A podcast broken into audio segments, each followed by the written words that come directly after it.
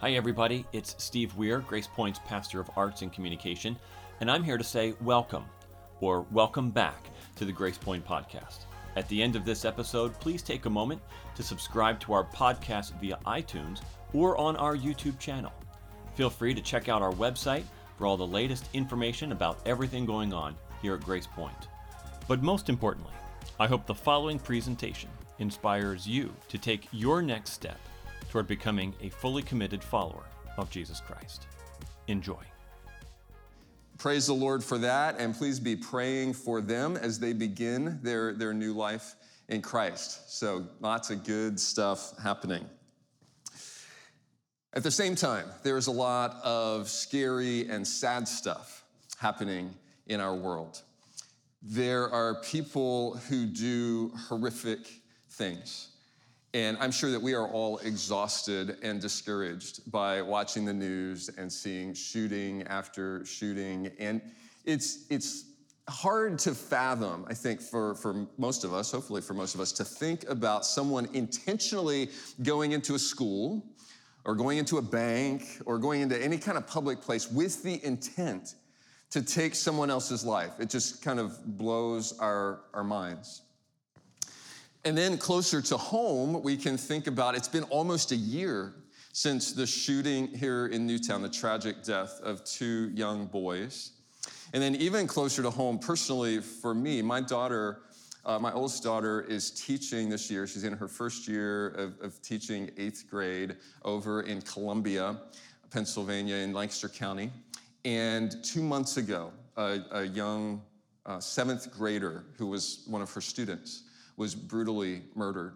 And it just rocked that whole little town to, to see things like that happen. It's like, it's hard to fathom. It's hard for us. We struggle to explain how something like that could happen. But scripture actually offers us an explanation of why these things happen.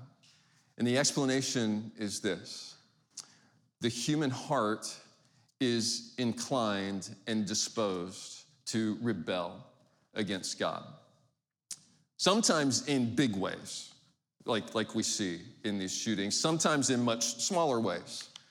Maybe we're, we, we gossip about someone, or we deceive someone for our personal advantage, or we covet something that someone else have. All of these things, they're, they're not on the scale of murder, but they damage our relationships, they damage other people, and they are rebellion against God. If our hearts were naturally bent to obey a good God who has good laws, then what we would see in the world is people respecting each other, people um, trying to outdo one another in showing honor but instead, what we see is conflict, and we see the degrading of people and our, our planet. And so, Scripture's explanation for that is sin. Some people really struggle and, and really just reject that explanation for what's going on in the world. Some people, and, and maybe you're here this morning, maybe you're exploring faith and you think, okay, somebody's talking to me again about sin. I, am not really interested in that. Some people dismiss that on theological grounds, saying, I, I don't believe there's a God, so therefore there can't be any absolute wrong, and so there, there really isn't any sin. We, we as human beings just need to figure out what is best for the social good. Other people dismiss the idea of sin just for more pragmatic reasons because they, they think that if somebody perceives of themselves as a sinner, then it's going to, to give them a poor self image, and then they will have more bad behavior. So it's really not productive to think of ourselves as sinning. We should just think of ourselves as better people, and then we will behave better. So maybe you ascribe to, to one of those this morning. But what if I told you that if you believe Scripture's explanation of sin and the solution for sin, that that actually leads to more good in the world. It, actually does. And it actually leads us as individuals to be more at peace with ourselves than we ever could be otherwise. We're going to see how that works this morning. If you would turn with me to Romans chapter 5. If you don't have a Bible with you this morning, there should be one on the seat close to you, and Romans 5 is on page 1043. We are in season two of our pretty much year long series looking at the book of Romans. Series is called Immersed in Grace. Season one was all about the righteousness of God revealed through universal condemnation. That was very heavy. Now we're into season two, the righteousness of God revealed through accessible salvation. God has made available to every one of us the ability to be rescued from condemnation. And so some of you are probably back from Easter. Maybe some of you are joining us online again from Easter. Last week, we looked at three questions that are kind of basic questions of faith. Why did Jesus die? What, why do Christians seem to have this obsession with thinking about this person dying. What is the big deal about that? Second question we looked at was what does it mean to be saved? And then the third question we looked at is what, what does any of this have to do with me? So if you missed that message, you may want to go back and catch that online. Today, we're going to grapple more deeply with the idea of sin and God's solution for sin. So I, am going to be straight up with you before we dive into this. Today is this is a very dense passage, okay, and uh, but it's incredibly hope filled. So you know we started out really heavy here talking about sin. There's a lot of hope in what we're going to look at here this morning, even though we're talking about sin. It is very easy in these verses. These we're looking at ten verses this morning. It's very easy to get lost in the weeds. Okay, so I'm going to tell you two things up front to help you. The first is this Paul is going to start a thought in verse 12 that he doesn't complete until verse 8. So he kind of gets distracted and off on another point. Any of you who are distractible, sometimes you'll appreciate this. Every now and then, Paul gets that way. So there's this big parenthesis from verses 13 to 17. And because of that, I'm not going to do what we normally do. Normally, we will walk through just kind of verse by verse and, and kind of let the passage unfold. Today, I'm going to be skipping around, so you're going to have to you're going to have to tune in. So there's no snoozing around this morning. I know it's a little warm in here, but you're going to have to stay locked in. All right. Um, the second thing I'll tell you is just the overall theme of these ten verses, and it is good news. It is this: the power of Christ's obedience overcomes the power of human disobedience. The power of Christ's obedience overcomes our human disobedience. As ugly as human disobedience is, as we see all of the mess of the world, the obedience of Christ is able to overcome that. So we begin with a snapshot of the destructiveness of sin in verse 12. Therefore, just as sin came into the world through one man, and death through sin. And so death spread to all men because all sinned. Here's where we would expect Paul to say, so, and then go on to say something. I mean, he says, just as sin came into the world, so something else. He's not going to get to that until verse 18. Okay, that's why there's a big dash there, and we're going to, he kind of leaves us hanging. What we do see here in this verse is an explanation of the blight of death on our world. So he said he explains verse 12, just as sin came into the world through one man and death through sin, and so death spread to all men, and that, that word men can be easily translated men and women. It's just talking about humanity because all sinned. That, let's unpack this just a little bit. When it when, when he talks about one man, sin came into the world through one man, he's referring to Adam. So God gave one man one command in Genesis chapter 2. He said, You can eat from any tree of the garden. Huge generosity of God, huge freedom that God gives him. You can eat, from any tree in the garden except for one the tree of the knowledge of good and evil. The the man did eat from the tree. And, well, God said, Don't eat from that tree, or there will be a consequence. You will die. On the day you eat of it, you will die. So that first man and the first woman disobeyed. And so, verse 12 tells us just as sin came into the world through one man, and death through sin, so death spread to all men because all sinned.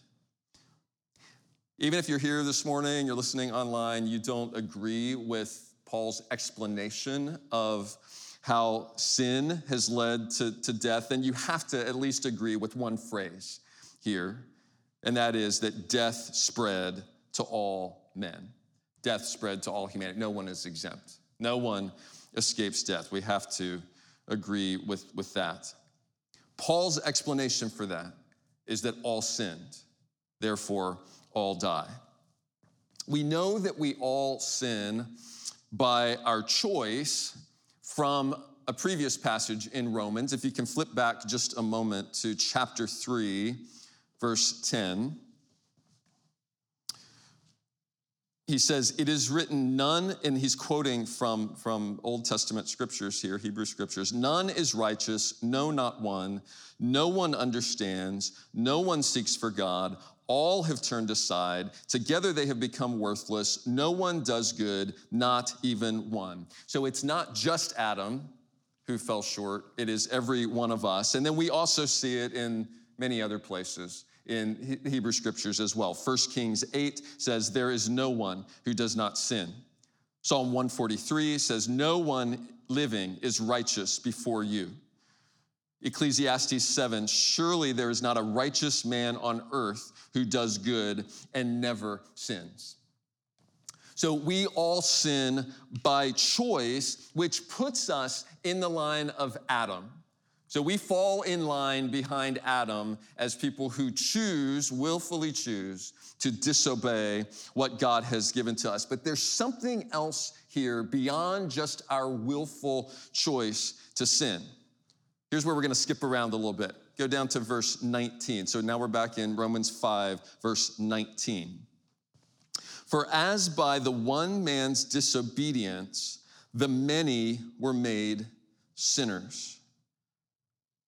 So, by the one man, by Adam's disobedience, the many were made sinners. There, there's a piece to this that is not our choice. There's a piece to this that says we were made sinners because of his choice. And we see that again in verse 18. Therefore, as one trespass led to condemnation for all men.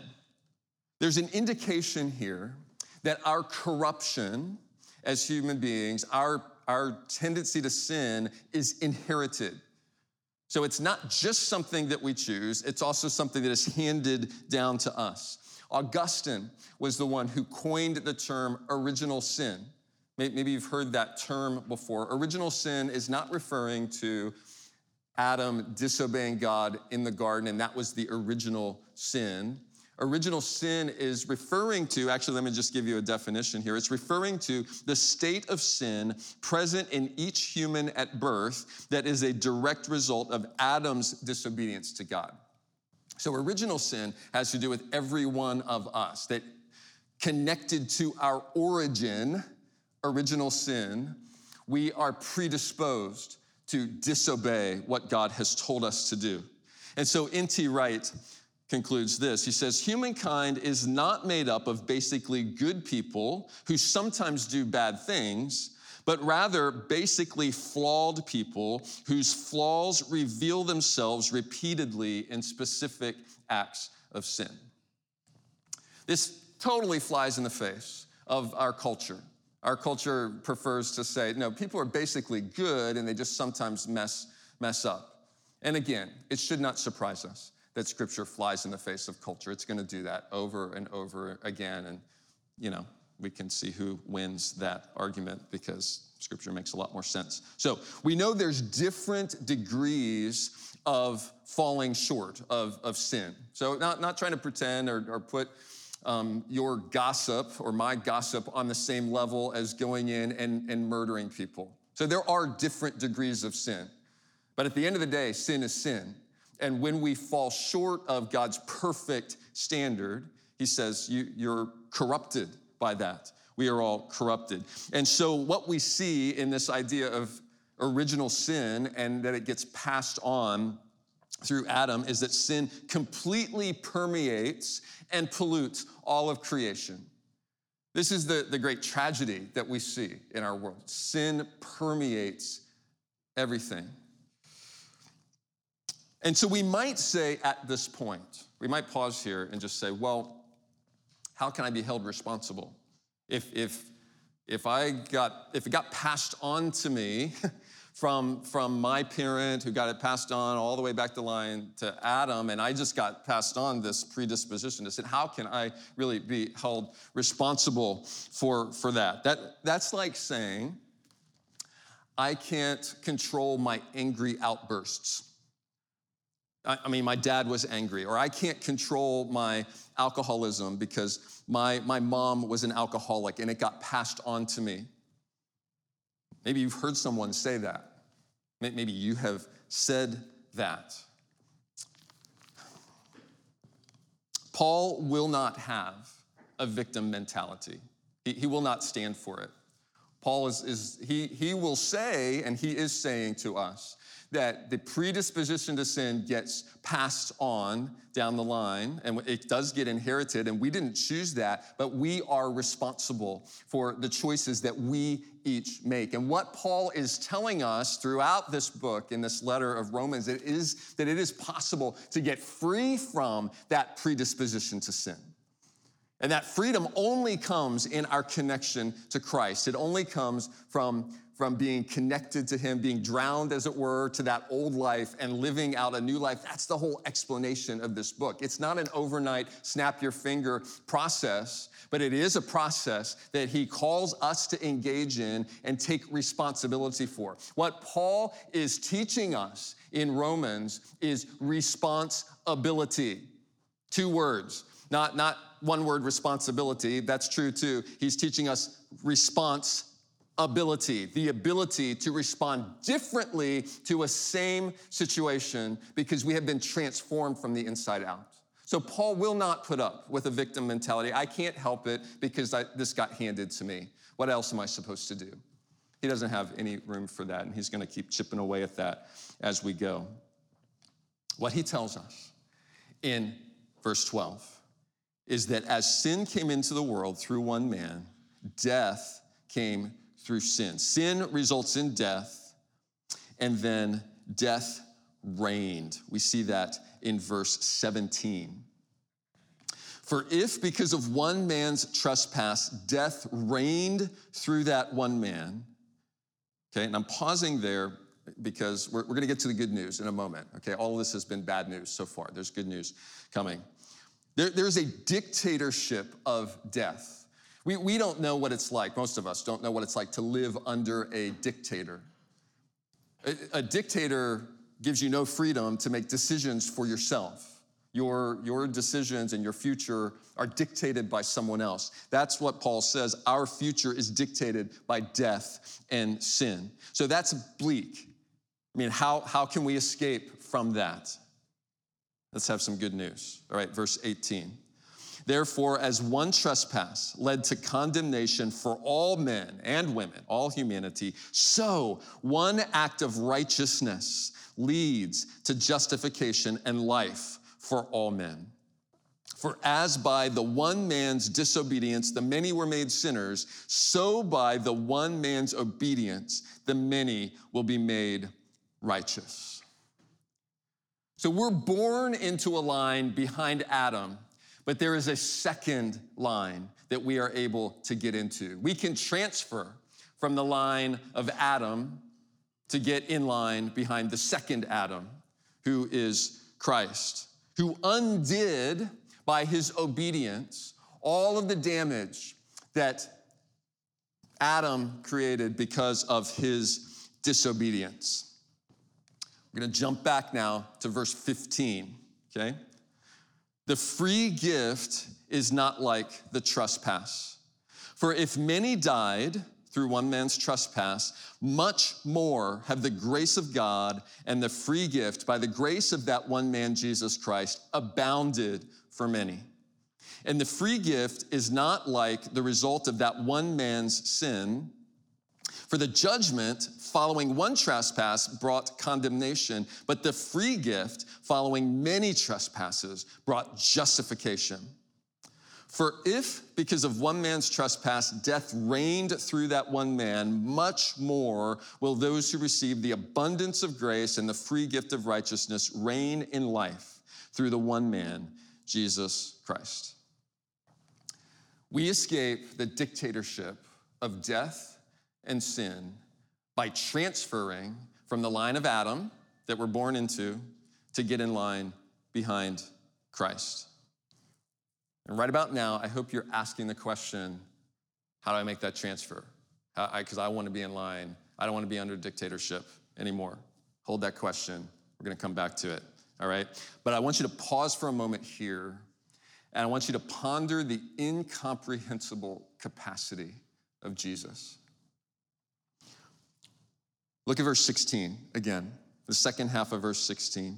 The judgment following one trespass brought condemnation, but the free gift following many trespasses brought justification.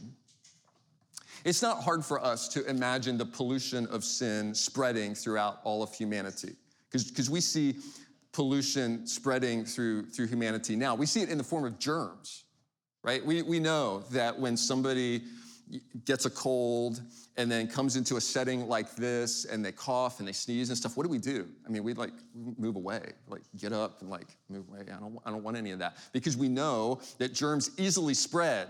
And so they, they kind of spread and can infect a whole room potentially. What's astounding here, so that's not hard to, to imagine. What staggers our mind is to think that the cure for the germs or the cure for sin, the righteousness of one could cure everyone, that that could spread. We're not used to cures spreading that way. We're used to diseases spreading. But the power of Christ and what he has accomplished in his achievement of righteousness and obedience is able to spread and is able, we read in verse 16, the free gift following many trespasses brought justification. And, and that, remember that word justification simply means that we are made right with God. The power of Christ is to make us right with God despite the pollution of sin. I just I have to pause here and just say this this is further evidence if you need any further evidence that Jesus has to be more than just a special human being. Jesus is more than just someone that God sent to earth as a special prophet and said, I've, I've got you know, a special job for you to do.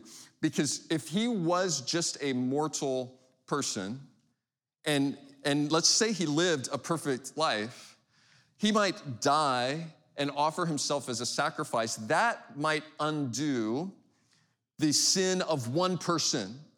That might be the exchange for one person. He is the exchange for billions of people. Only God can do that. Only God come in a human body could be the substitute and the sacrifice to infect, as it were, justification and righteousness and cleansing and life for billions of people. So we can pray to him and we can praise him because he is God.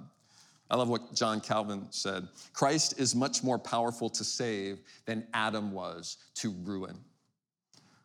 Another way to say that is that the grace of Christ is greater than all our sin. The grace of Christ is greater than all our sin, not just any of our sin, because that might refer to, to one sin over here, but then there's a sin over here that's really bad, and we're, we're not sure if, if His grace is enough for that or the accumulation of all the sins. Not sure if he can take care of that. No. Paul's telling us that the grace of Christ is greater than all of our sin. And that means his grace is greater than all of your sin. Whoever you are, whatever you've done, take great hope, all you who are sinners. You don't have to deny your sin. You don't have to pretend it's not, not that bad. Jesus' power to overcome sin is not limited. Let me just give you one little instance of that. We, we talked at the beginning of the message about the, the Newtown shooting almost a year ago. Can I just tell you one little sliver of grace? It's not a little sliver, it's a huge demonstration of God's grace. Is that when that shooting happened, God opened up such a door for, for Jeremy to minister and others of our, our youth leaders to minister in our community. And we had a an inrush and explosion of students, teens, in those weeks following that tragedy. And today, there are still teens attending church. Some of them have trusted Christ. Some of them have come to faith in Christ. Some of them are continuing to come. They haven't yet taken that step of trusting Christ, but we're praying and, and they are getting loved on week after week, and they're sitting under hearing the, the truth of the gospel. That's a demonstration of how God's grace can flood in even to a, a tragic, horrific situation that we would never choose and we would never want to repeat.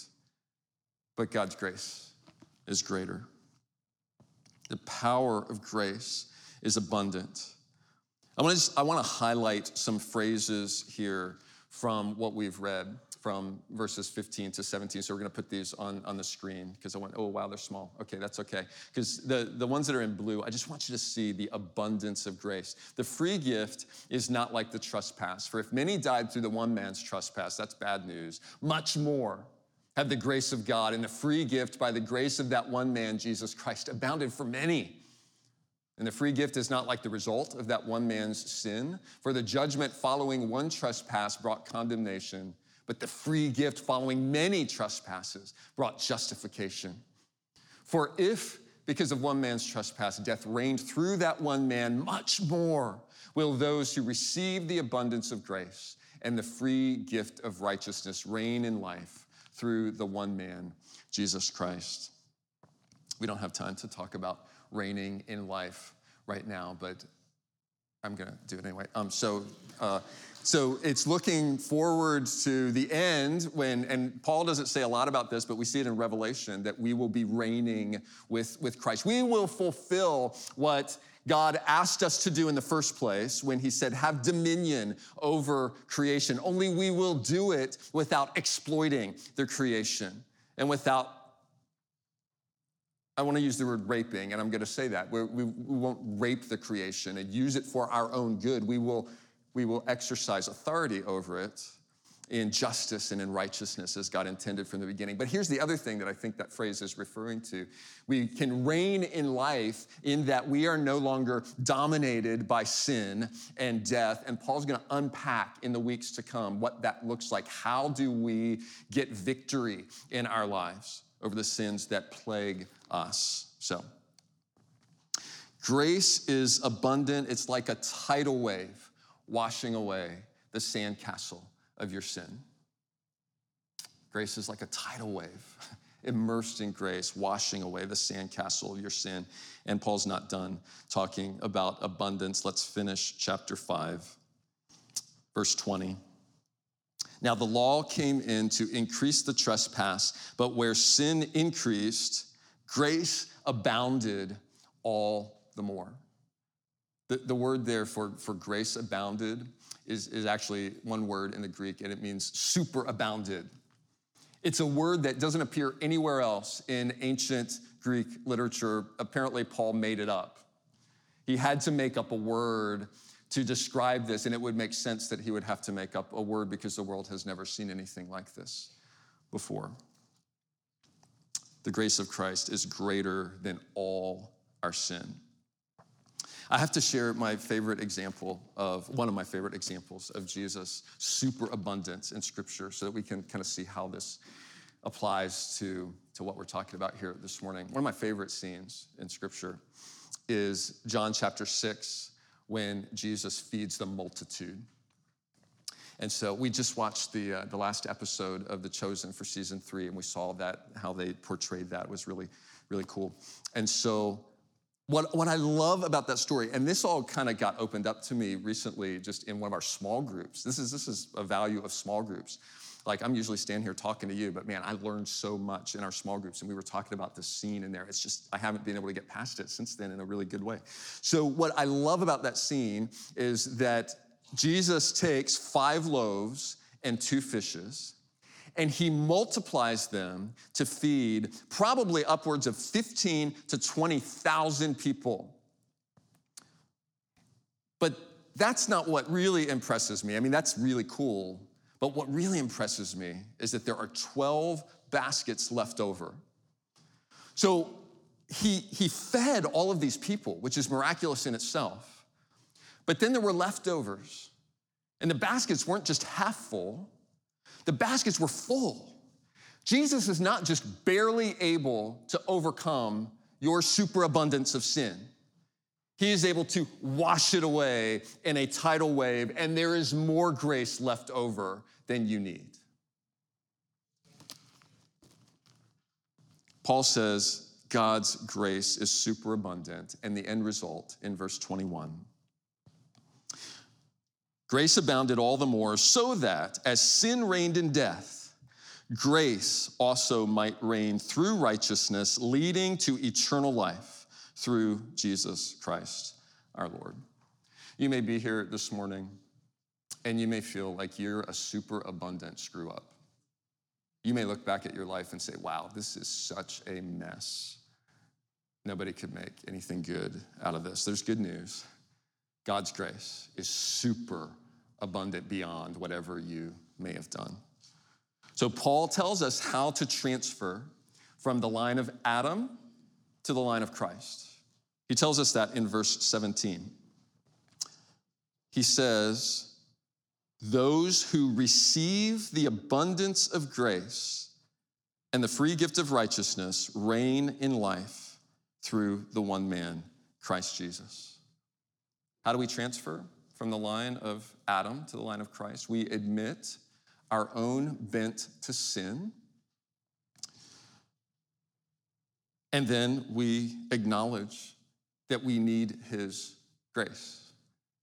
So, whatever, and here's good news for many of you who have, have already come to that realization and invited Christ into your life. If there's still a sin habit that keeps hanging on to you, you're like, I just cannot get past this, Paul is going to show us how the Christ's superabundance of grace is able to free us from that so that we can truly, truly live. So, we're going to talk more about that next week.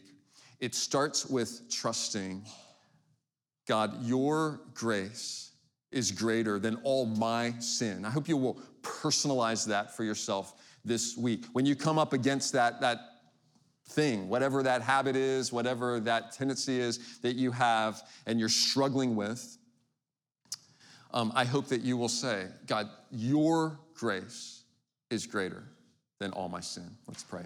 Father, we thank you for your super abundance of grace.